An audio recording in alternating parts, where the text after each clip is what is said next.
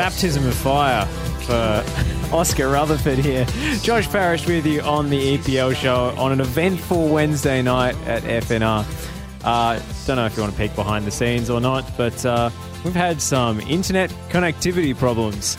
Uh, so we've tried turning it off and on again several times. That was my first Seems to have done the trick. Uh, but yeah, first off, Oscar, thank you for all your technical support throughout the evening. That's what you're here for. Absolutely, uh, it's really playing to my strengths, and I'm glad I'm, I'm already a valuable a valuable contributor to the, to the FNR team.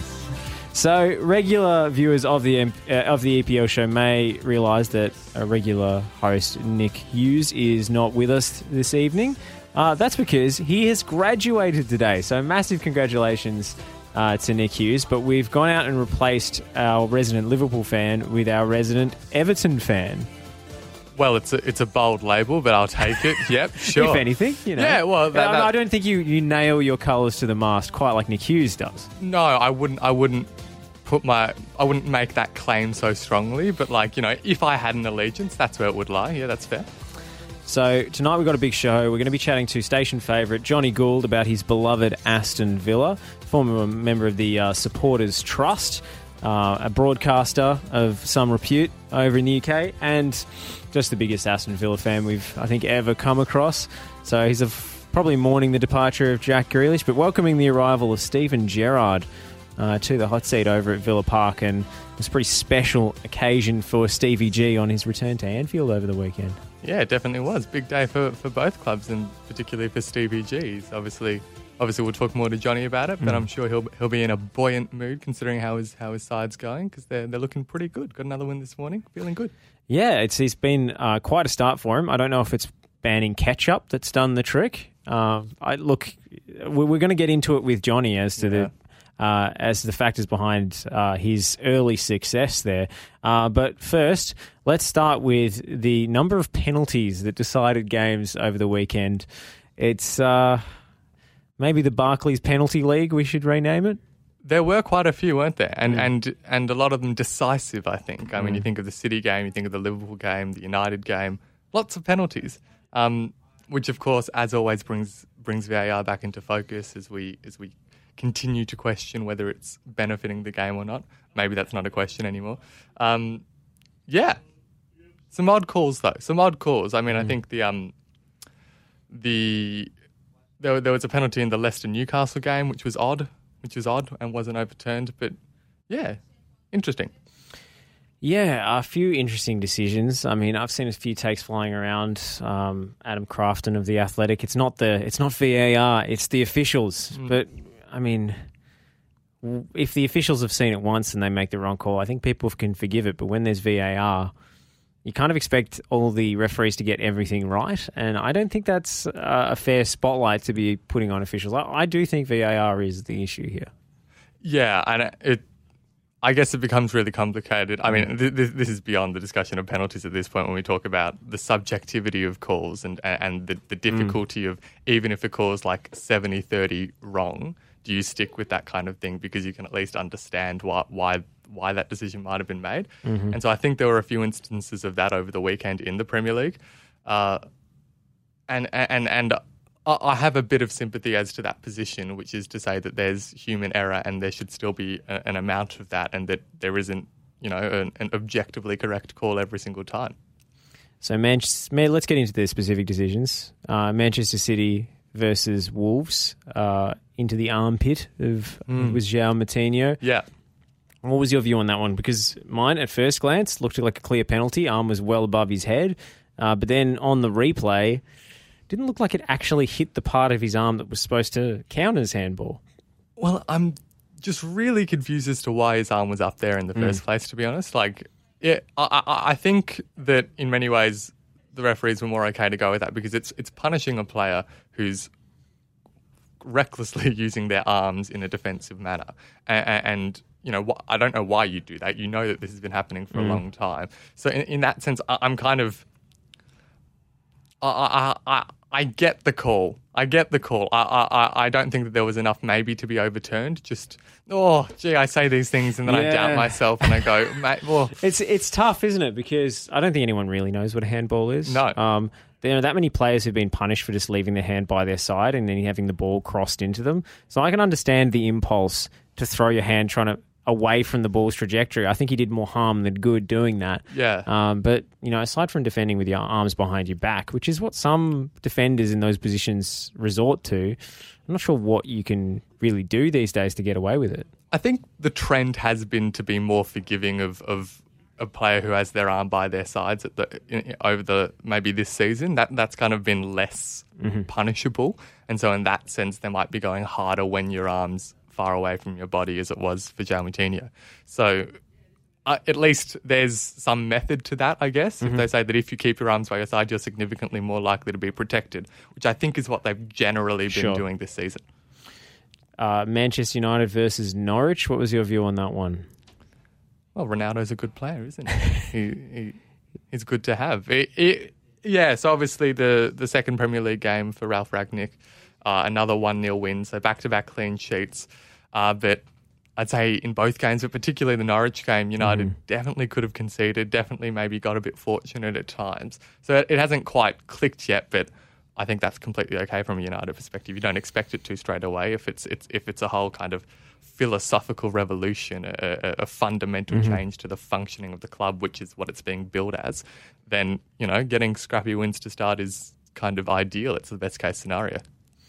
Absolutely. I mean, just getting the result is probably enough for Rangnick at this point. I don't think, given it's a new regime and a vastly different tactical setup, uh, anyone is expecting big things early. But I also do wonder what the feedback Solskjaer would have got if he put in these exact same performances, because neither win has been particularly impressive for my money.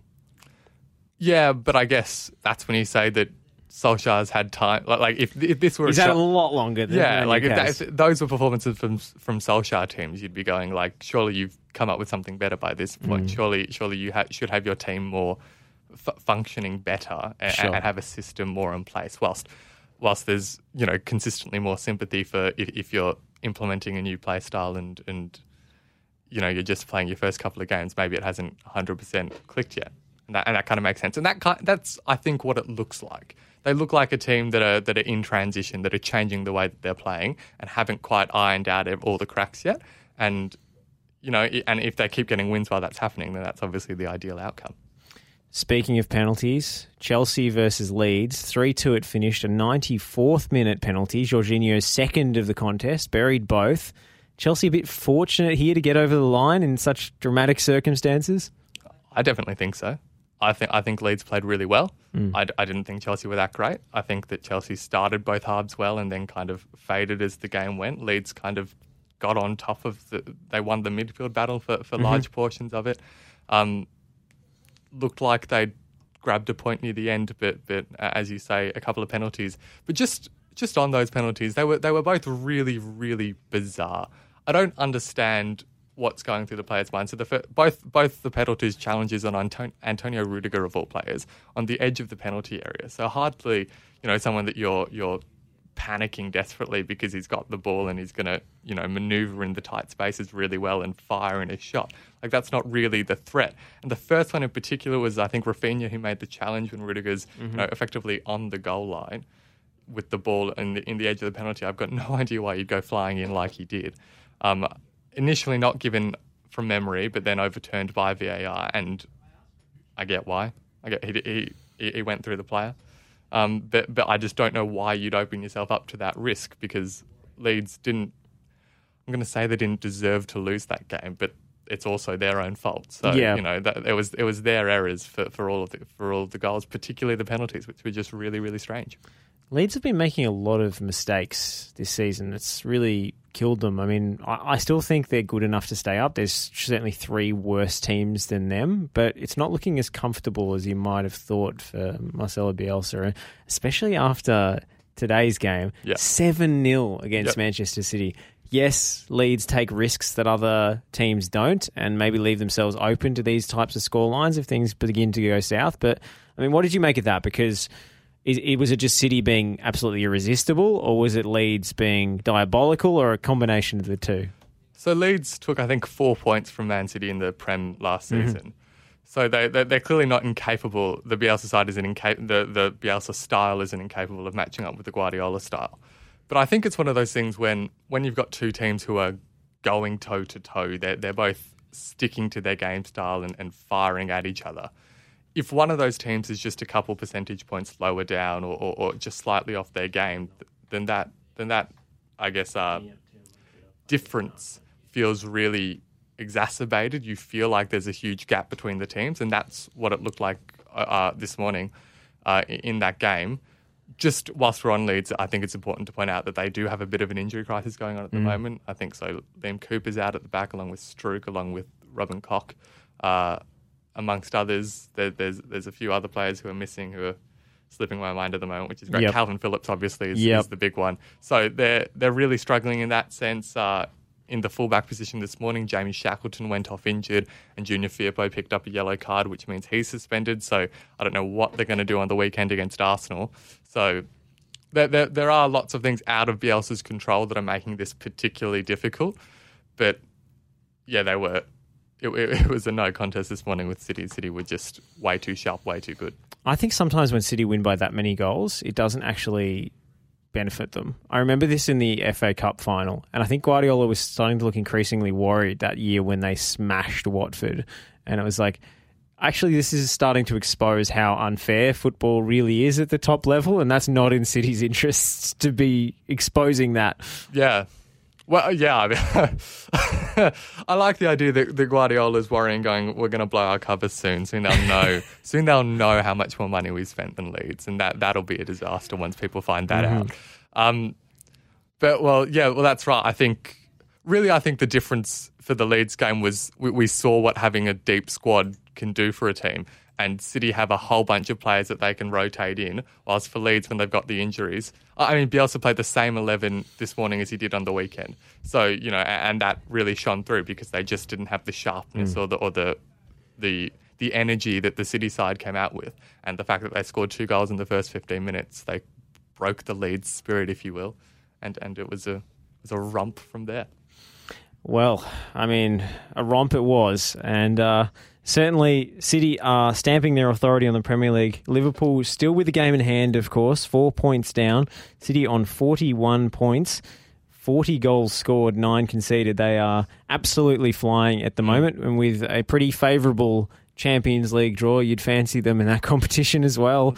That I- goal conceded record is incredible to have only conceded nine at this stage. They suffocate games. They it's almost like there's not another team involved. It's just whether City can do the things that City do to get over the line and generate their scoring opportunities. It's it's almost a game style uh, designed not to you know take turns. You have a go, we have a go. Like say Liverpool, It's- it seems like it's more open, and the other team could score at any time, and there's more jeopardy. City, I find their games quite hard to watch sometimes, even though they are such exhibitions because it seems like they've got a ball, the ball in a string, and the other team frequently doesn't have a hope. I think one of the commentators this morning was like, um, I, I think Leeds had wished they'd brought their own ball to this game because you know that's what it looked like.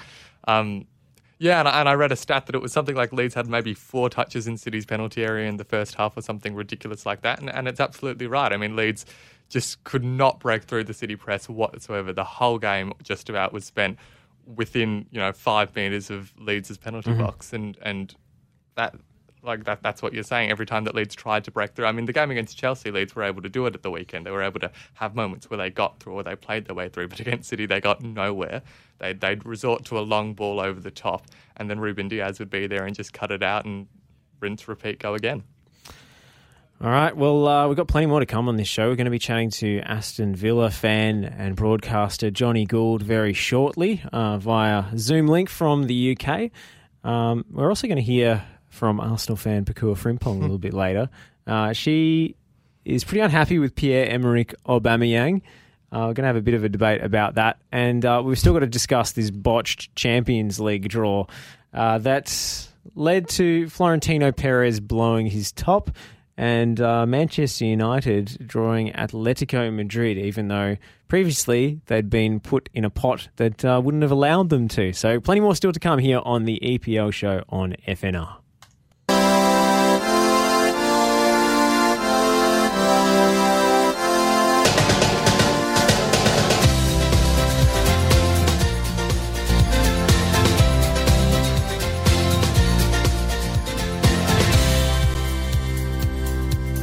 Welcome back to the EPL show here on FNR Football Nation Radio. I'm Josh Parrish here with Oscar Rutherford, and we're delighted to be joined by station favourite. We haven't spoken to you in a little while.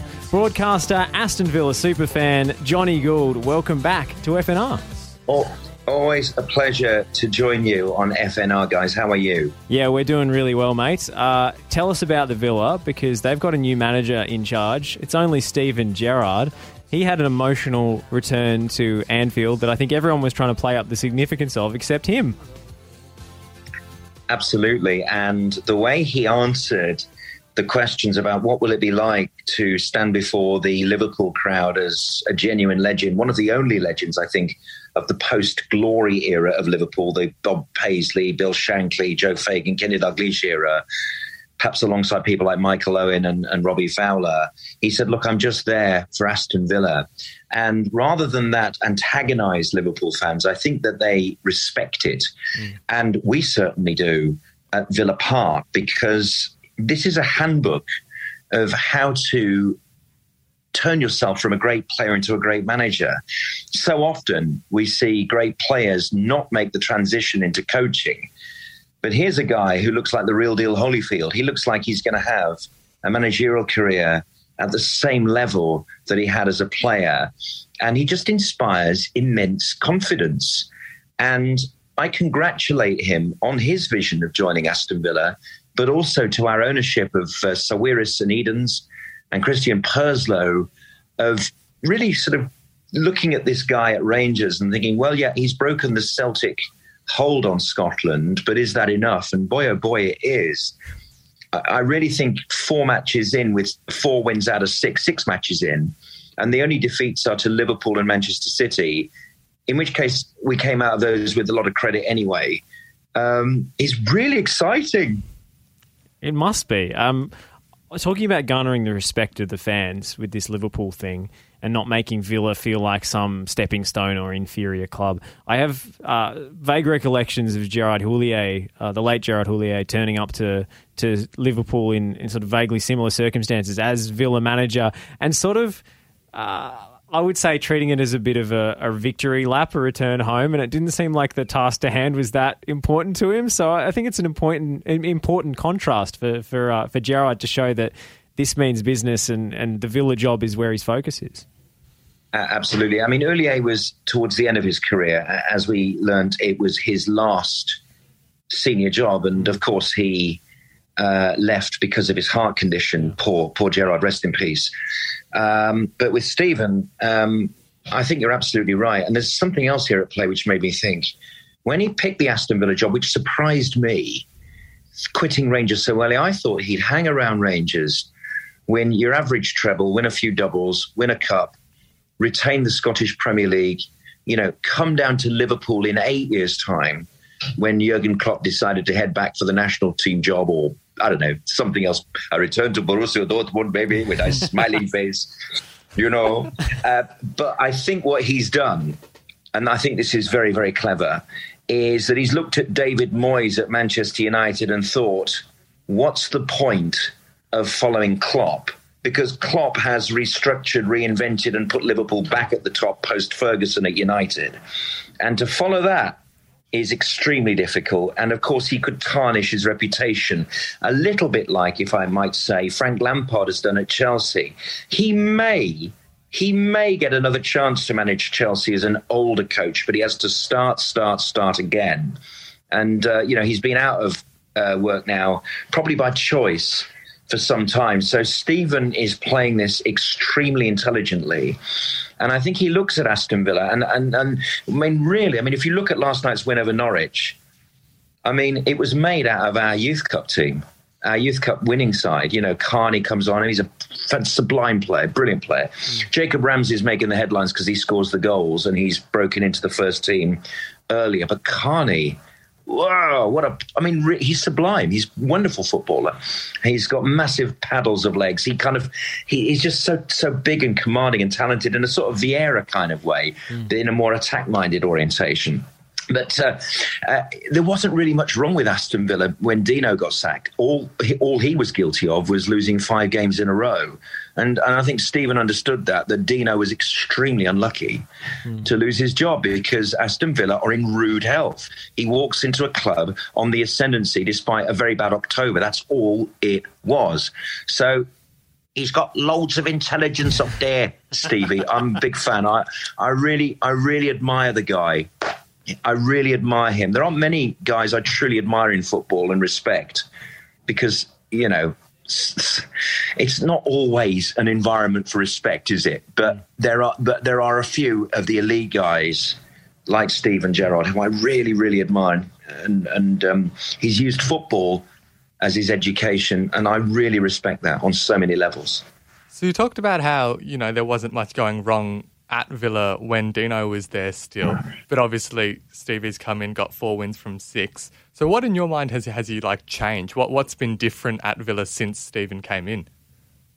The fortunes of the first team. David Dein, the vice chairman of Arsenal of old, once told me that if the first team is winning, then the rest of the football club follows.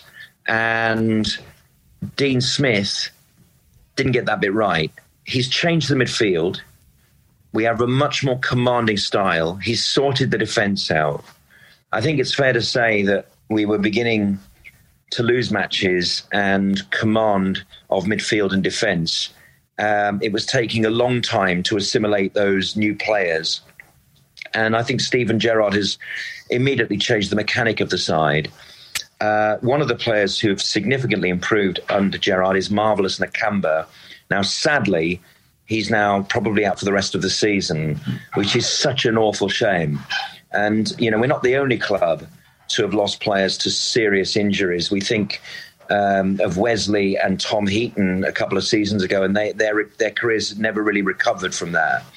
I'm um, just hoping that uh, Nakamba can sort of get himself down, take that period of uh, uh, uh, out the game, and really, really concentrate like he's a first team player because he was doing so well. He was really one of our most improved players. Uh, probably our most improved player. So that that's a blow. So he's he's he's he's he's he's building people up. That that Liverpool thing he did in the European Cup final against Milan, you know, when he scored that header, yeah. he's really doing that to the team, and uh, he's fantastic. I'm, I've got nothing bad to say. Nothing. So it's got nothing to do with banning tomato sauce then? well, look, if I was manager, I wouldn't do that, but I'd probably get sacked and celebrate with a chip butty. Uh, one thing I do notice about this Villa team under Gerrard, uh, and talking about differences, they seem to be really like firing in the challenges. They seem to be a little bit harder, a bit rougher. And you know, Gerrard's Rangers side were the same. They were uh, quite a disciplined defensive side, not necessarily defensive approach, but. Uh, they they didn't take a backward step in the challenge. Does that endear them to the supporters? The uh, because there were a number of big tackles flying in in the, in the Liverpool yeah. match away.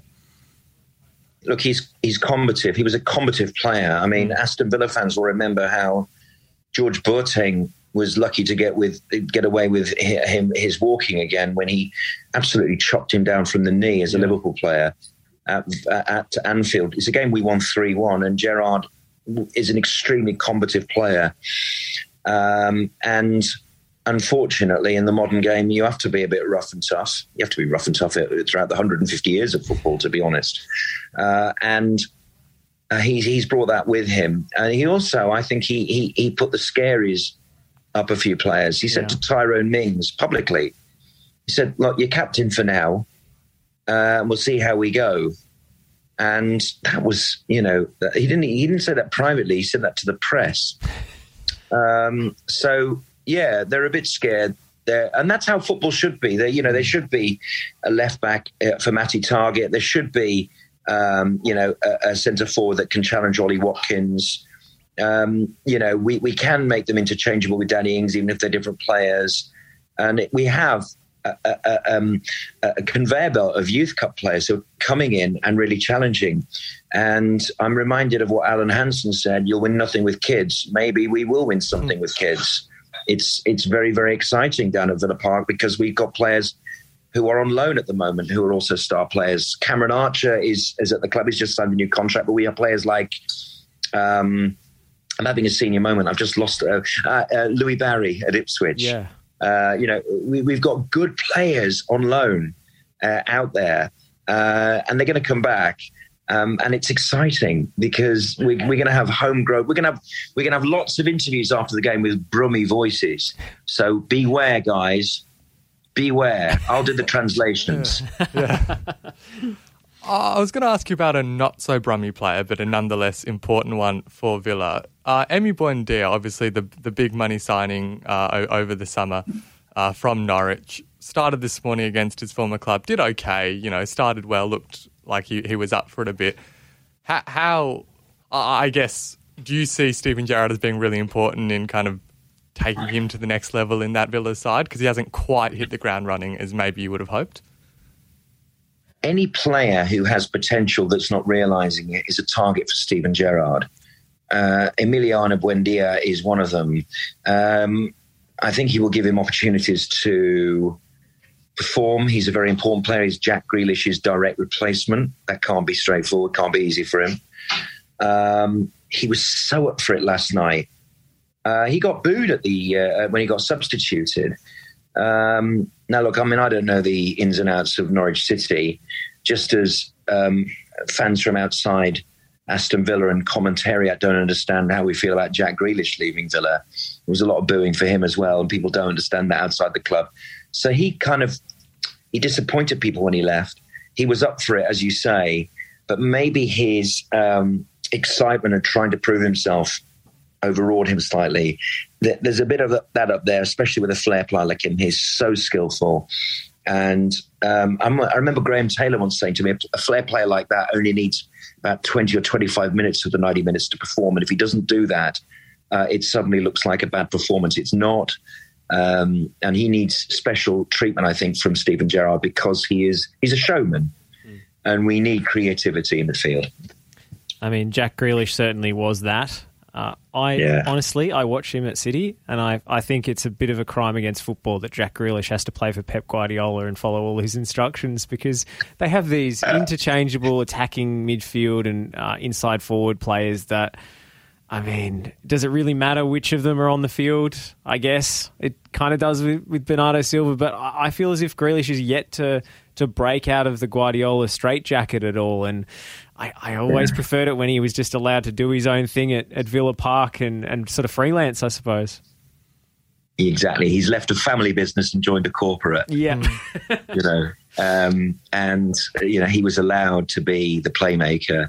And so often in football, um, managers say, whatever you do, when you get the ball, pass it to the star player. And that was what Sir Alf Ramsey said to all his players when you get the ball, give it to Bobby Charlton. Alan Ball told me that, and of course, he was a World Cup winner in that team. Alan Ball then used to say to me when he was Southampton manager, he said, When you're a Southampton player, when you get the ball, give it to Matthew Le Tissier. Yep. And this was why we lost lots of games when Jack was injured. Mm. Um, but yeah, you're absolutely right. It's a very incisive point you make. Um, he's having to adopt himself as not top of the class. He's just another player there. I think it's a terrible mistake he made. I really do. I mean, you know, there are there are there are bigger things than football, and uh, he owned those things. Mm. He owned being a homeboy. He could have been bought a drink for the rest of his life if that was important to him. He could have been a hero in, in the city of Birmingham, and he's tarnished it. And and you know the history. It's not just it's not just about Jack as an individual. His great great grandfather was also an Aston Villa player, also represented England as an Aston Villa player. Is was buried in a church in Saltley, which is uh, an area near Aston. His name was Billy Garraty, and he won the FA Cup as well with with Villa. Oh. And the Germans in the 1940s, when they were at war in the Battle of Britain, they bombed a local factory, and they also sadly, tragically bombed the churchyard where the Garraty tomb was uh, there, and of course, there's no there's no sort of ownership site of his body anymore. And like like I, I, don't know, I just like oh, you might not hear this in football very much, in commentary on on the radio, on television very much, but I think those things really matter. They matter more than football. Yeah. And he was offered a, a bigger contract at City. If it's about money, it wasn't about money. It was about playing Club Bruges on a Wednesday night. I mean, really, come on, mate. What are you talking about? And then he went into their dressing room, which is this sky blue television set, looks like something Dancing with the Stars or some TV show. And he goes there in his Brummie accent and says, this is the most lovely and amazing thing I've ever seen. I'm so, I'm like, I'm, I'm amazed. It's brilliant. Oh, come on, Jack. It's not a show. It's not celebrity, man. Come on. But he's gone and he can't come back. No. You know, that's the truth. Never? He can't come back. I mean, No. come on, like give us five, ten years to mend fences, and he'll go do a return interview and say he never should have left, and it's always been his home, and so like, I mean, football. Ten fans years he'll be finished. Ten years he'll be finished. Yeah. Five years he'll be towards the end of his career, by which time we'll have been champions. Well, I wanted to ask you about that actually, because uh, there's a an American uh, sports broadcaster that you may know called Bill Simmons, and he has this Ewing theory about teams losing their best player and then suddenly becoming better than they used to be. Maybe because they're not relying on that individual so much. Could that potentially apply to Aston Villa? It didn't look like it under Dean Smith, but as we said, early days, a lot of new players trying to integrate these guys. Once this group of players and Buendia and the like really get used to each other and knit together under Gerrard, could Villa be a better team than they were with Grealish in the starting 11? we're a better side now, uh, but obviously it's not making headlines because we're in ninth position. But Yeah. you're absolutely right. It's happened in our history. It happened in 1981. We didn't just lose our best player, but we lost our second best player and our third best player all in the same summer. And they were sold for the equivalent today of 100 million pounds. And I say that by measurement of the fact that it was the transfer record at the time. We sold Andy Gray to Wolves for one and a half million, which was the record. So therefore, it's 100 million today. We sold John Gidman to Everton for three quarters of a million pounds, therefore 50 million. Uh, we sold John Deehan to West Bromwich Albion for the equivalent of 30 million pounds. That's 450,000 pounds. And Brian Little got injured. So, I mean, that was a crushing blow. And we went from being League Cup winners and finishing fourth to losing our way and finishing mid table to being the champions of England in 81 with Tony Morley, Gary Shaw, Des Bremner, Peter Withe, Dennis Mortimer, a survivor of that original team, Ken McNaught, uh, Jimmy Rimmer. Uh, yeah, it's been done before. And then we were European champions. There is an age old debate with lovely old men in the uh, Villa directors' boxes who get invited between them saying, oh yeah, Villa's 1982 team was better than the 77 team. Oh no, the 77 team was better than the 82. And then the 82 guys say, well, show me the medals. And uh, this is the very important point um, that the guys who were then uh, a team of leaders rather than a bunch of star players were the real winners. So Mr. Simmons is right. And I love the Ewing theory. Is that something to do with JR? I think it's Patrick Ewing of the New York Knicks uh, when Oh, right. he left. Yeah. Uh, but uh, you know that's that's basketball. This is Football Nation Radio. We don't need to get into that. So let me Oh, ask yeah. you, Johnny, with all that being said, how what what can Villa achieve this season? Like like i- i- is European football the goal, or is is is it securing mid table? Like like where where do you think Villa can go? progress, um, finishing higher than last season. And last season was a credit because we were mid-table. We survived relegation on the last day of the season at West Ham the year before. So an upward curve. Um, it would be lovely to have a cup run. That would be gravy. We got to the final of the League Cup under Dean Smith, lost to Manchester City as everyone does. Um, yeah, why not? I mean, you know, that's the great thing about football. There's always a target. Um, but I don't think there's any need to qualify for Europe this season. I would like us to plan without Europe next season because I think we can really go for it in the cups and in the league next year without the disruption of a Thursday night game against a Romanian team you've never heard of with COVID restrictions and flying out there and playing Do the English, game. sorry to interrupt, you know, Johnny. in Do English fans care at all about the Europa League or even like the Europa Conference No. League? look, Wolves fans might, Leeds fans might, we might, you know, because we have memories of the UEFA Cup uh, in both the 90s and the 70s and even the noughties. Um, but Unless no, you I go mean, on a run, it Spurs seems like a burden, right? yeah, I mean, like a team like Spurs who got to the Champions League final and lost to Liverpool, you know, when they have a, a game against Cluj Yeah. on a Thursday night, the attendance is 30,000 and they've got a beautiful stadium. I urge you to go. I mean, it, it rolls around. They look like peas in a pod there, you know, and, and it's boring. And the tickets are 30 quid or 20 quid. Um, in fact, they should pay us to go and see them. so yeah, you're right. It's it is the Division Two of Europe, and you're made to think it as well. So it's um, yeah. Uh, look, as I say, for teams who are who don't who don't sit sit at the top table of the Champions League like us, or at least not for 30 years, um, it would be exciting. But you know what? I want us to have a clean slate next season. I don't really want Europe. Yeah, I hope that's not too counterintuitive. So does that mean progress entails getting the likes of Jacob Ramsey to, you know, have the, these kinds of runs, getting, you talked about Carney, you know, getting them playing regular first team football and, and, and contributing and growing as players at a Premier League level? Yeah, I, I love Carney because he's really impatient.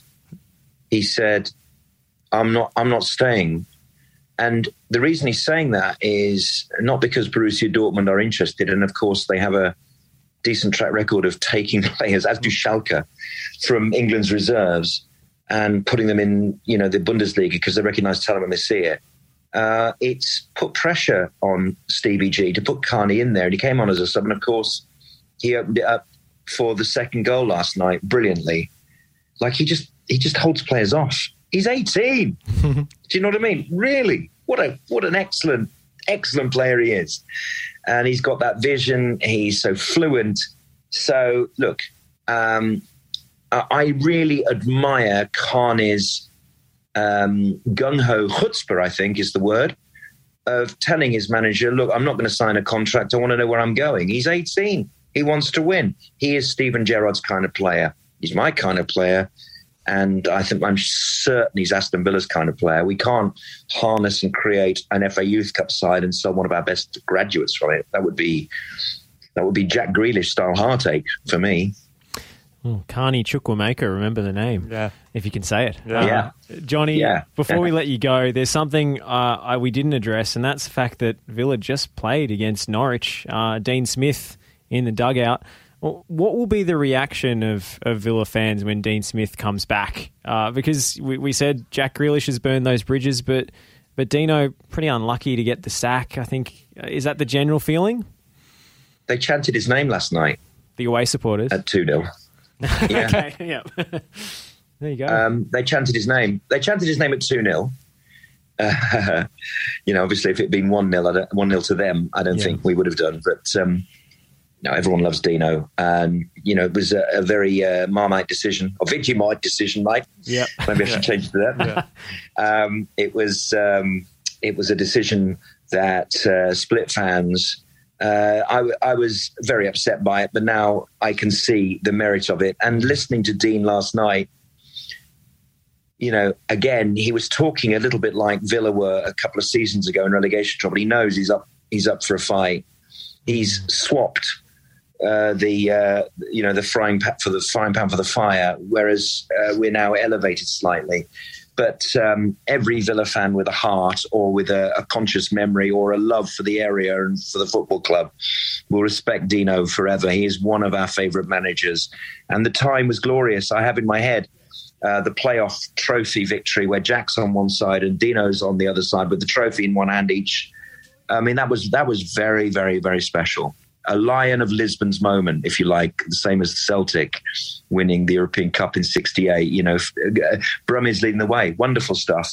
Look, uh, football doesn't really engender that romance, but we'll always love. We'll always have a place for Dino. He's welcome. What a great man he is.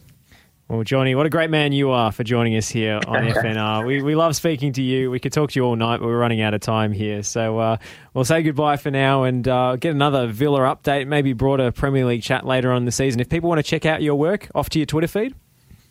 Oh yeah, Twitter at Johnny Gould, J O N N Y G O U L D. Thank you guys. Absolute pleasure, Johnny. Speak to you again later in the season. You bet. We'll come back with uh, a bit of Arsenal chat. I think our resident Arsenal supporter, Bakua Frimpong, is pretty fired up about Pierre-Emerick Aubameyang, so cannot wait for that.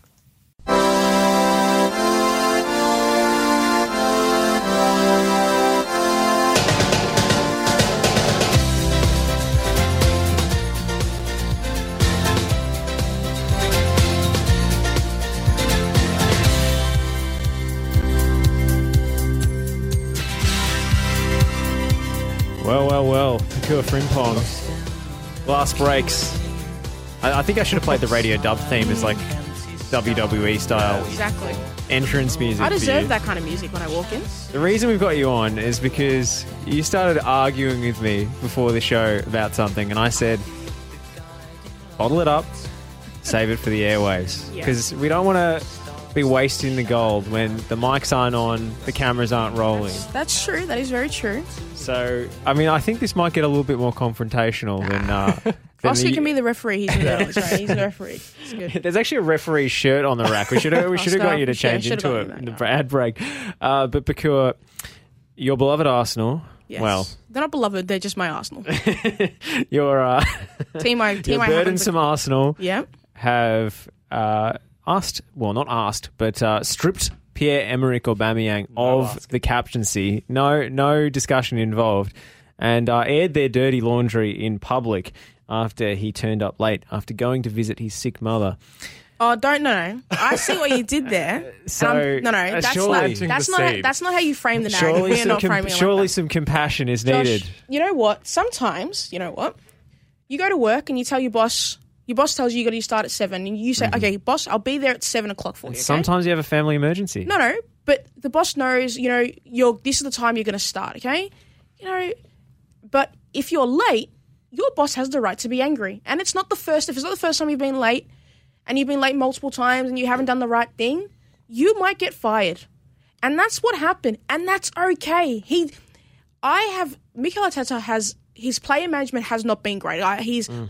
Like isolated some players that are, who I think should be in the Arsenal squad. But on this instance, he's made the right call. Aubameyang should never have been Arsenal captain. He may have been our best player, but being the best player does not allow you to be the captain of a football club, and he's never equipped to be that.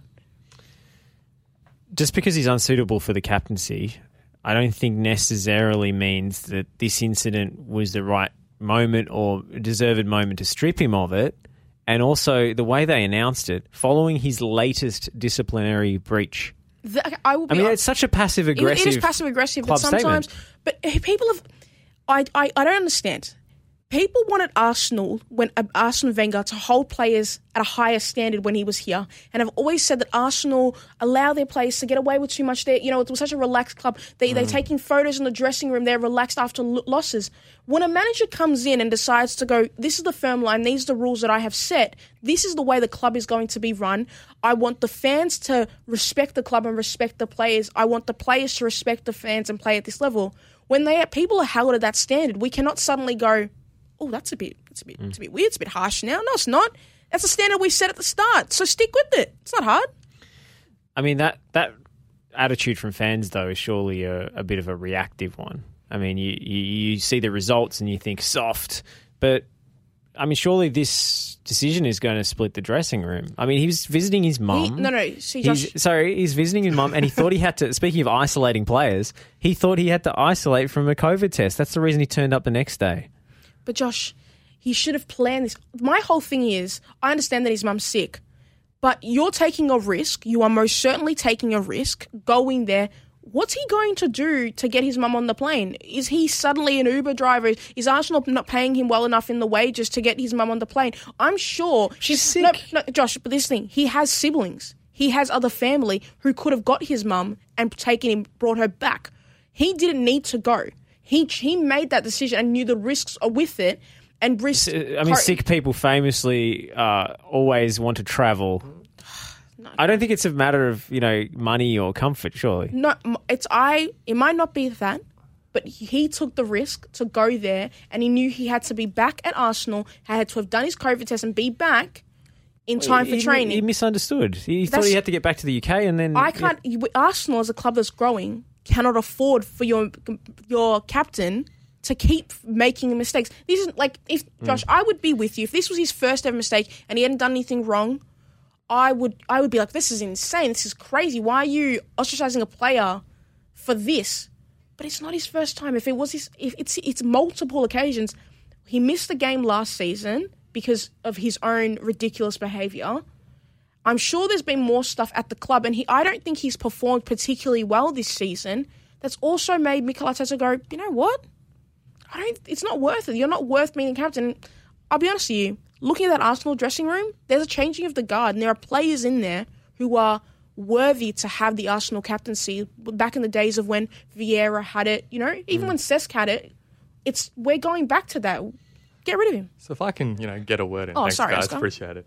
Um, no, that's fine. Um, just, just when when you're talking about the the the Arsenal captains gone by of the past, and you know, so obviously we've had Aubameyang now. Before that, we had Xhaka. Yep. Before that, we had Koscielny, who also had some troubles. at Koscielny before that was actually a decent was a decent captain. Sure, until he took his shirt off Yeah. and revealed exactly. Bordeaux ended underneath. ended in tumultuous course, circumstances. yeah. So, i- in your mind, is is Arteta taking this kind of action, putting a stop to that trend of of, of ill disciplined or or poor think- culture in the club? I think he's trying to change the culture. I'm. I, I want this to be clear. I'm not. A, I think Mikel Arteta is good enough to get Arsenal in the top four and nothing further. That's the that's the expectations I have for him as a manager.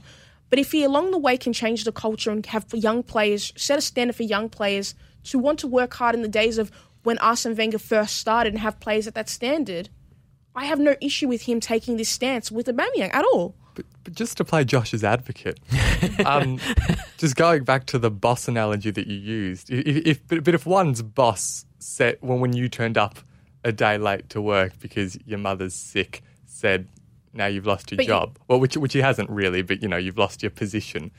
Sure, surely there's a.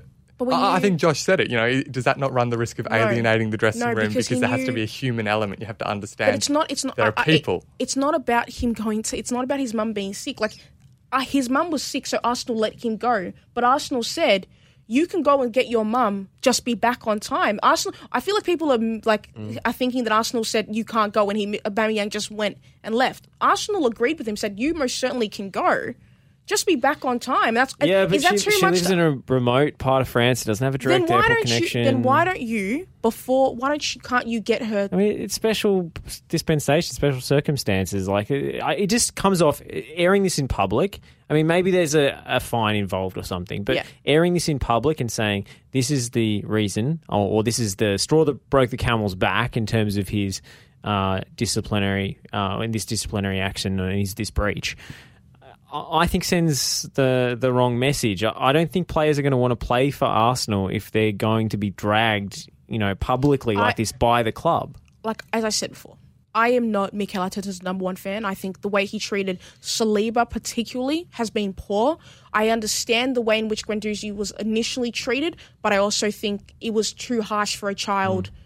That now he's playing, you know, in Liga and he's playing some decent football, and William Saliba is, you know, getting in teams of the week for Liga, and who may not come back to Arsenal. I Because they've chosen to make an example of him. It's not just the But he- decision. But the thing is, he's not.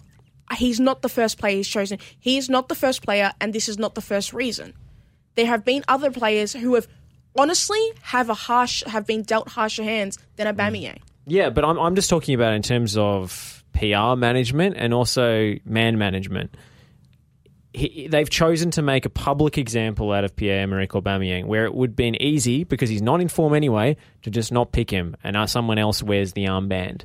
Or to do this in a quieter fashion, to have it, uh, you know, as a mutual thing. Is Like- your is your problem the action or the, how loud the action was? I think I think the the volume of the action, shall we say, Yeah.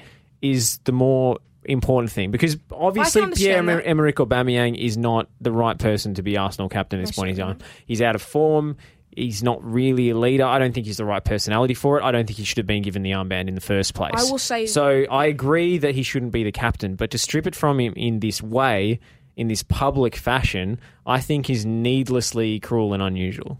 I, for me, I have no issue with the action. I, I, I can, I can, agree, uh, I can give a little bit and say maybe it should have been done in a little bit. The, the statement "I'm with you" was very passive aggressive.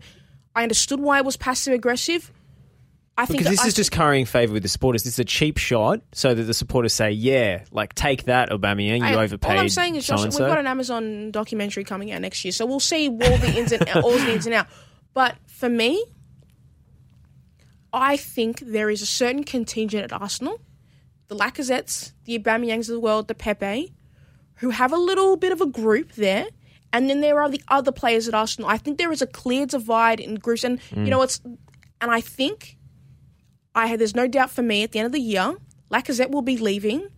Aubameyang may be in January may go, or he may go on loan because that, that seems to be Arsenal's route at the moment, where they give players on loan and then give the option to buy.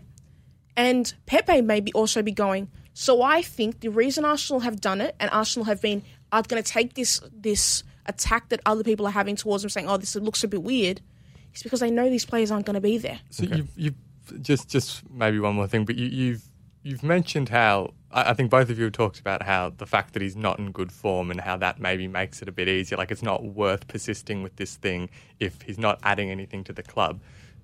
In your mind, Pakua, is the fact that he wasn't in form like did that make it? Did that force the hand? Was that No. the decision? Because you know what? If he'd is? been playing really well, if he'd just won the FA Cup, would they have done that same? Would they have taken this same action? I think, unfortunately, in world in, in life, sometimes some people get special treatment. If he was playing in better form, maybe he would have, you know, maybe would have given him a little bit more leeway. But he hasn't been in good form, and he hasn't had a great attitude, and hasn't looked like he wants to get better. So, Doesn't that undermine the whole like cultural reform thing? If you're saying No. if you if you're good enough, then it's I, okay. because I, no, no, it's not that he's good enough. I think he should. If he was in better form, he still would have lost the captaincy. It might not have been this loud, but he still would have lost the captaincy because your captain can't do that.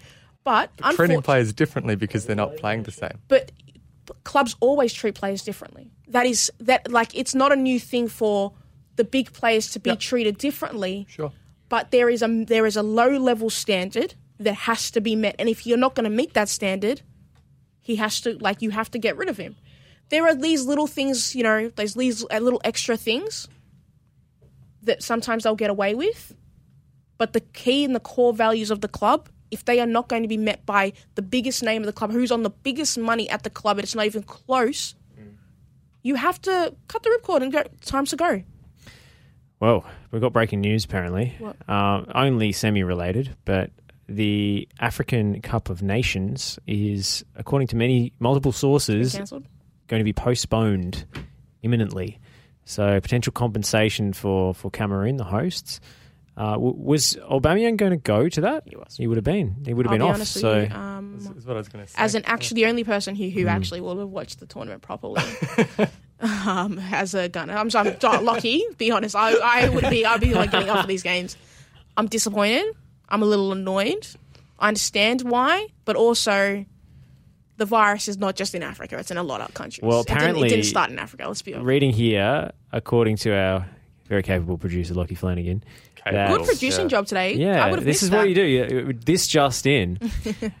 the European Clubs Association has written a letter to FIFA. It's a disgrace. I'm pissed. You're They are concerned about the well-being of players. Are you kidding? I'm, I, I know this is not like this Because I know, I know. I know it's not. I know this is a football station, but sorry, the virus didn't start in Africa. South Africa just happened to be the first ones to call it out. Uh, like, Mm.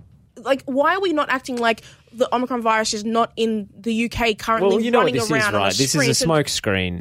This is a smoke screen It's for. It's yet- clubs to not lose No, their you know what? these you know what it great is, players. Josh. Yet again, it is world football disrespecting African football, and I'm not even kidding. Like it happens all the time. I on a, agree. on a continuous football basis. It's the reason why with the World Cup we only get us like we get like some of the smallest contingent of um, countries allowed to go, even though we provide some of the best football in the world. It's and embarrassment. best It's- fan culture at the World Cups as it's well. actually no. You know what? It no, genuinely, I'm actually very, very annoyed because we. Why is the current EPL season going on? Why is all these big major? you know why? Because they get lots of money and it's all this glamorous stuff. Um, what's called Afcon matters. I, I care about Afcon. My Hmm. dad cares about Afcon. Family, friends, we care about Afcon. Just because it's not, you know, one of the big co- tournaments in the world, that's that's just ridiculous. It's, it brings it back to like when Mm-hmm. Jurgen Klopp he didn't mean to disrespect it, but you he did in turn disrespect the tournament when he's like he made a gesture calling it a little tournament. It's not a little tournament. It matters to us. We care. yeah, and the players care as well. Otherwise, they you know they wouldn't make themselves available for it. It's ridiculous. It's uh, you know what what it is what it is, and they'll get postponed. And then every time everyone gets mad, oh, why is Afcon going on? It's such a little tournament. Well, you know what? You need our players. Well, I'm glad we've found something we're on the same page on, Yeah. Fakua. Uh, Oscar, before we go, uh, we didn't talk about the Champions League draw, the redo. Yes. I mean, it's an interesting uh, situation where Real Madrid and, and co were saying that, you know, the mistake was made before or after we were drawn out. So why do we have to redo the whole thing? I did think it was extremely funny when PSG came out for them instead of Benfica. It seemed like an elaborate prank had just been played on Florentino Perez specifically. Yeah. Uh, but uh, a big, big screw up from UEFA. They've they've fixed it on the night, thankfully. Uh, what do you think about the the matchups that have come out for these uh, these English teams, and and what do you think of Real Madrid's point of view here? Do you actually have some sympathy for them? Well, I just want to say I also love the fact that it had to be redone because Manchester United couldn't be drawn against Atletico Madrid, and then Manchester United got drawn against Yep. Atletico Madrid, which I think is outstanding drama. They've set it up fantastically. It seemed like it was scripted. I think they had to, you know, compete with the Formula One headlines. They, Yeah. you know, we could, football couldn't be out of the headlines for that long. Yeah, um, d- do I have sympathy for Florentino Perez? No. Like, when when when would I ever really have sympathy for Florentino Perez? No. Um, I'm shocked and abhorred that Real Madrid have taken this so poorly. Um, To be honest, I'm just thrilled that Inter are playing Liverpool. I think that's awesome. I Yeah. think that's fantastic. So that that that like the initial draw. There were lots of kind of dud matches. It was a bit like, well, whatever. But, but There was also Messi versus Ronaldo. there, that that was that was the exception. So really, I wonder if this is a scheme so that Messi versus Ronaldo remains a Barcelona Real Madrid special, uh, so as to to in club football. Am I right there? I hope so. yes, I think Yeah. you are. Ju- which I Messi think is- Ronaldo has been played Manchester United Barcelona uh, in the Champions League final in That's a good point. Nine. Oof, good final. Yeah, and. I think they they may have played What each happened other that final, in Josh? another year. Um, yeah, we don't like to talk Yeah. about it. And Messi scored a header. You know your defense is broken down when Messi scores a header. that was at a Champions League final. Gee. Yeah, it was. Yeah, um, that's embarrassing. Um, What team do you go for, Josh? I, I look. y- let's just say that Oscar called himself Josh's advocate before, so Okay, fair enough. Fair enough. you know you know what the that's- placeholder word there was. That's funny. That's good. That's good from That was- you. I like that. it was Well done. a really complicated joke that didn't really land. But to anyway, play Josh's red advocate. Okay. Wink, wink, nudge, nudge. Yeah. Um, into Liverpool's great. Uh, denied Messi Ronaldo get what United Atletico, Mm-hmm. um, which is a weird one because like I don't really. They're both in strange positions, both of those clubs. Sure. Um, I think getting Benfica playing Ajax is a good outcome because it means one of them gets to the quarterfinal, and I think that's exciting. So you know, I'm you know, I, I think I think that the second draw was better than the first draw. So in that sense, good. And pissing off Real Madrid is, is also okay. Well, I think we'll leave it there for the EPL show. Oscar, thank you so much for your company, making your, your full debut, shall we say. Had a few off the bench appearances and been given a start in the first. He was first team. good. He was good. First team appearance, pretty good. Stop, you guys. Good, good review from Pakur here. Thank you for chipping on in off the bench I've, as well, I've thoughts, and I'm going back outside. It was our super sub for the night. Uh, we'll sign off here on FNR Football Nation Radio. Big apology uh, if you're trying to tune into the green room earlier. We had some internet difficulties that were sadly outside our control, but uh, decided to switch itself back on somehow. And uh, we're glad to be able to bring you this hour. Yeah. Uh, we'll be back at the same time next week for the EPL show. Uh, no State of Our Football Nation uh, tomorrow. Uh, it, yours truly has uh, has commitments, so I do apologise for that as well. But we will ba- be back on Monday for our last week of shows before we break for Christmas. Until then, it is goodbye for now.